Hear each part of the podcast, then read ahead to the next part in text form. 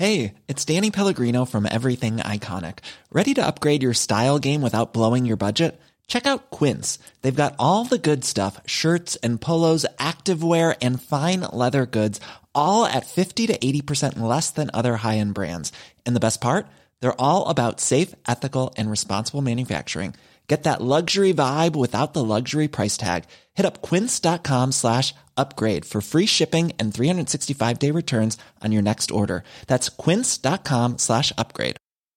Ever catch yourself eating the same flavorless dinner three days in a row? Dreaming of something better? Well, HelloFresh is your guilt free dream come true, baby. It's me, Keke Palmer. Let's wake up those taste buds with hot, juicy pecan crusted chicken or garlic butter shrimp scampi. Mm. Hello Fresh. Stop dreaming of all the delicious possibilities and dig in at HelloFresh.com. Let's get this dinner party started.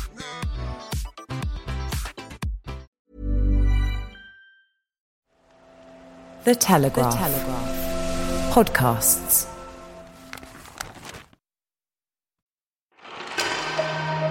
The 50 page document that'll see the UK out of lockdown. Our journey has reached the most uh, perilous moment. We can go no further than to announce the first careful modification of our measures. But what do these modifications mean for businesses? When will schools open? And is a summer holiday out of the question? This is Coronavirus, the latest from The Telegraph. I'm Theodora Louloudis. Much of what is desirable is not yet possible. That's the warning of the 51 page document laying out the government's plans for lifting Britain's lockdown. It details a three phase strategy in which the Prime Minister says he wants to give people hope. It was perhaps not the great step forward some had hoped for, but the country does have a better sense of the timeline we might be working to. The first of the measures, which only relate to England, will come into force on the 13th of May. That's this Wednesday. Scotland, Wales, and Northern Ireland hold their own powers over the lockdown and haven't lifted measures to the same extent. If all goes according to plan, England will see a gradual return to normality, but Boris Johnson was keen to stress that to avoid a second wave, the changes are conditional and life will be different for the foreseeable future. We will be driven not by hope or economic revival as an end in itself, but by data and science and public health. And so the government is, today submitting to the House a plan which is conditional and dependent, as always, on the common sense and observance of the British people and on continual reassessment of the data. Different parts of the UK may need to stay in full lockdown longer, but any divergence should only be short term. So, on today's podcast, we'll be breaking down what the changes mean for work, leisure, travel, school, and socialising. In other words, what this all means for you and what life will look like going forward. Boris Johnson has himself acknowledged that easing the UK back to normality whilst keeping the R value down, the rate of infection, is a mammoth task. And it's one my colleague, global health security correspondent Anne Gulland, says could well be impossible. The balance between giving people greater freedoms whilst trying trying to eliminate the virus. A viable vaccine is months or even years away, so to avoid any second spike in cases, the government must rely on good old fashioned public health control measures. These include testing people and tracing the contacts of those who have the virus. The number of tests being carried out have increased over recent weeks, but they can take several days to come back. A pilot for a contact tracing app has only just been launched in the Isle of Wight, although the government insists it will be nationally available by the end of this month. During his speech last night, the Prime Minister talked about the reproduction number. The number has to be below one if the disease has any chance of being controlled. In the UK, it is now between 0.5 and 0.9. But the reason the number has fallen is because the majority of us have vastly reduced the number of people we meet. One study suggested that we have reduced our daily contacts by an average of 70%. The danger now is that easing of the controls will lead to confusion and a more laissez faire attitude among the public. And without strong public health measures to back up the new, more relaxed regime, will this give the virus a chance to return in an even more deadly second wave? It's no longer stay home, but stay alert, the government's new slogan designed to get some Britons back to work. Anyone who can't work from home is being actively encouraged to leave their house, avoiding public transport where possible. The slogan was rejected by leaders in Scotland, Wales, and Northern Ireland, who branded it confusing and said that they would continue to tell the public to stay home. And Labour leader Sir Keir Starmer joined them in criticising the government's messaging. What the country needs at this time is clarity and reassurance. And at the moment, both are in pretty short supply. And at the heart of the problem, it seems, is that the Prime Minister made a statement last night before the plan was written or at least finalised. And that has caused considerable confusion. If you've spent any time at all on social media this weekend, you'll know that no sooner was the graphic published telling people to stay alert, control the virus, and save lives than it became a meme. But these are serious times and very serious decisions, with an R value between 0.6 and 0.9, and therefore very close to 1 in certain parts of the country. How can the UK return to work safely? The Telegraph's economics editor Russell Lynch says workplaces may look very different. Firstly, if you're one of the country's legions of office workers in a non essential occupation, your office is going to be your spare room or the kitchen table for months to come. The government guidelines published today say that for the foreseeable future, workers should continue to work from home rather than a normal physical workplace wherever possible. With transport capacity drastically cut back, home working opens the door for employees in sectors like construction or manufacturing to travel to workplaces, although the guidelines again stress that public transport should be avoided unless absolutely necessary. Firms will have to adapt, and some construction firms are experimenting with social distancing technology to ensure builders keep their distance. And many are working on the basis that the social distancing policies could be in place for a year.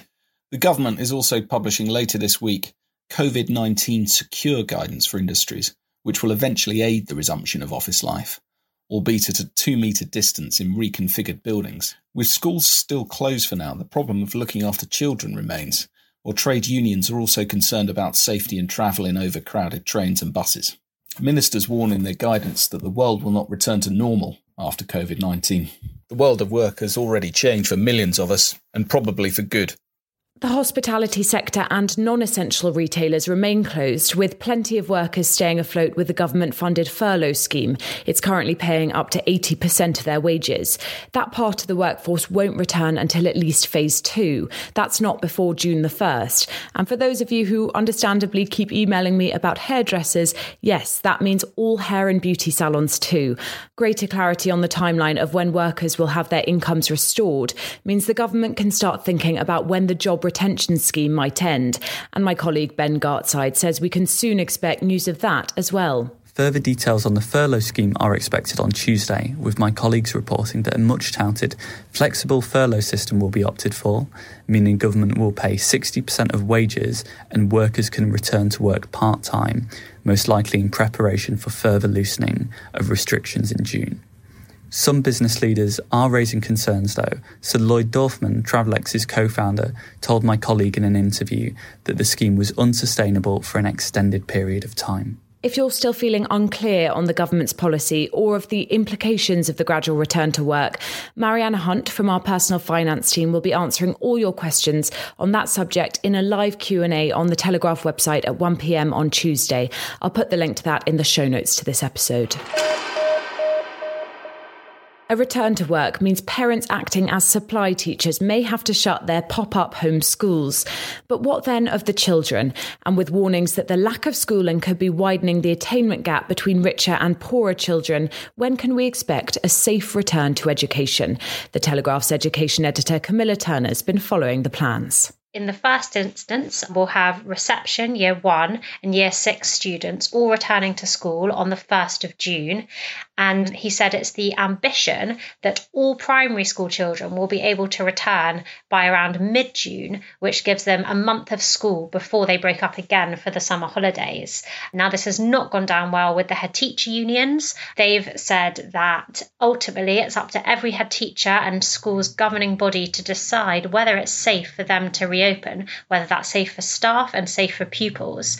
Other teacher unions um, have criticised this. They've said this kind of timetable is reckless. That's the National Education Union saying that, which is the biggest union representing rank and file teachers the government are publishing some more information about how exactly this is all going to work, how teachers can use their own creativity, their own kind of innovation to make sure that when children are at school, they are observing social distancing. This could be um, staggered break times, staggered lunch times, staggering the start and the end of the school day, halving class sizes of maximum about 15 children to sort of limit the exposure that children have to each other while they're at school we also learned that it's very unlikely schools will be fully open in the normal way anytime soon. The government cited SAGE modelling, which said that it could lead to a resurgence um, and a second wave of the virus, even worse than the first, if schools were to reopen. So we now know that's very unlikely for them to reopen fully in the way that they were before. The government have also said that year 10 and year 12s will be able to have some face to face time with their teachers before the summer holidays. These students are in the middle of their GCSE and their A level courses, so there's a particular concern that they're missing a lot of valuable class time while schools are closed. Reducing social contact was the very aim of the lockdown, but in news which divided the nation, a gradual and controlled return to socially distanced socialising gosh, try saying that three times fast, will begin for many from Wednesday. While some were pleased with the idea of seeing one person from other households, others said the advice was hypocritical and confusing. Foreign Secretary Dominic Raab started the morning saying it was okay to see both your parents in a park, provided all three of you sit two metres apart. But not long after, the government went back on this, saying that you can only see one parent at a time. The Telegraph's associate editor, Camilla Tominey, clarifies the rules. So the new guidance says that from Wednesday, people can visit a grandparent, girlfriend, or boyfriend from outside their own household if they sit two metres apart and remain outdoors. That's how the lockdown rules have been updated so that, it quotes, as well as exercise, people can now also spend time outdoors subject to not meeting up with any more than one person from outside their household and continuing to comply with social distancing rules. However, there is some contradiction in the guidance because over 70s are still classed as clinically vulnerable and they are advised to stay indoors as much as possible and to avoid excessive social contact. So that's a little bit confusing. People have also been a little bamboozled by the idea that they can meet up with just their mother or just their father on a park bench, but not in their own gardens. Dominic Raab clarified this morning that this idea of not meeting up in your garden meant that there would be less control over the R rate of infection. We have had a lot of confusion, and there has been a bit more clarity today now that the Prime Minister has given his speech and Sir Keir Starmer, the Labour leader, has acted as the prosecution really in drilling into some of the detail. But I think the news, of course, that people will be able to meet up with a person other than someone that has been in their own household is obviously going to be welcomed. Face masks are now recommended in enclosed areas such as shops and on public transport, though that's a recommendation and not a rule. But for those breaching the social distancing rules, police will be able to issue stricter fines of up to £100 from Wednesday. Currently, they're capped at £60. Repeat offenders could see the fine double for each subsequent breach. But the Police Federation of England and Wales said the ambiguity of the new measures for England made the already challenging job of enforcing the guidelines impossible. In a time when we're being discouraged from using public transport, it seems possibly premature to even think about foreign travel. But with airlines feeling the effects of grounded planes and a nation desperate for a holiday, it's a question on everyone's minds. In the light of what we know now, should we give up hope of a trip abroad? I put that question to the Telegraph's Deputy Head of Travel, Ben Ross. Well, Theodora, I guess the take home from yesterday's announcement is that anyone in the UK hoping to have a holiday abroad this summer looks likely to be a bit disappointed. The line from Boris Johnson that all international arrivals, including returning holidaymakers, will have to isolate for two weeks in the near future has caused consternation in the aviation and tourism industry. Willie Walsh, the chief executive of International Airlines Group, which British Airways is part of, told MPs on the Transport Committee today that they've been planning to resume significant levels of flying in July, but that they would now have to review this. And I've received plenty of comment today from travel insiders concerned about yesterday's announcement and the fact that it potentially risks the possibility of holiday firms going under. But in many ways, this is all a moot point. We're already in holidaying limbo, as there's been no mention of when the Foreign Office might lift its advisory urging Britons to avoid all non essential overseas travel. Quarantine is largely irrelevant if you aren't insured to travel in the first place. I think there's better news for domestic travel in the short and medium term, as Boris Johnson confirmed that you can drive as far as you like to enjoy a particular area as long as you maintain social distancing, although this only applies to England, not to Scotland, Wales, or Northern Ireland. And the 4th of July, all things being well, looks like being a big day, with pubs, restaurants, and hotels all penciled in for potential reopening, provided they meet the COVID 19 secure guidelines. That would, of course, be just in time for the school summer holidays, which would be a tremendous boost for the hospitality industry in England as it gets set for what is traditionally one of the busiest times for tourism. So, just a hint there of optimism for travel in the future as we look forward to the beginning uh, of the end of lockdown. This is Coronavirus, the latest from The Telegraph. I'm Theodora Louloudis, and I'll have your next update on Tuesday evening. Until then, follow the fast moving situation on The Telegraph's live blogs. They're updated throughout the day by our stellar global health and politics teams, and they're the easiest way to stay up to date in real time. If you're not already a Telegraph subscriber, head to telegraph.co.uk slash audio, where you can get seven days free access to our journalism. If you haven't already subscribed to this podcast, please do. It's also free and it means you'll never miss an episode.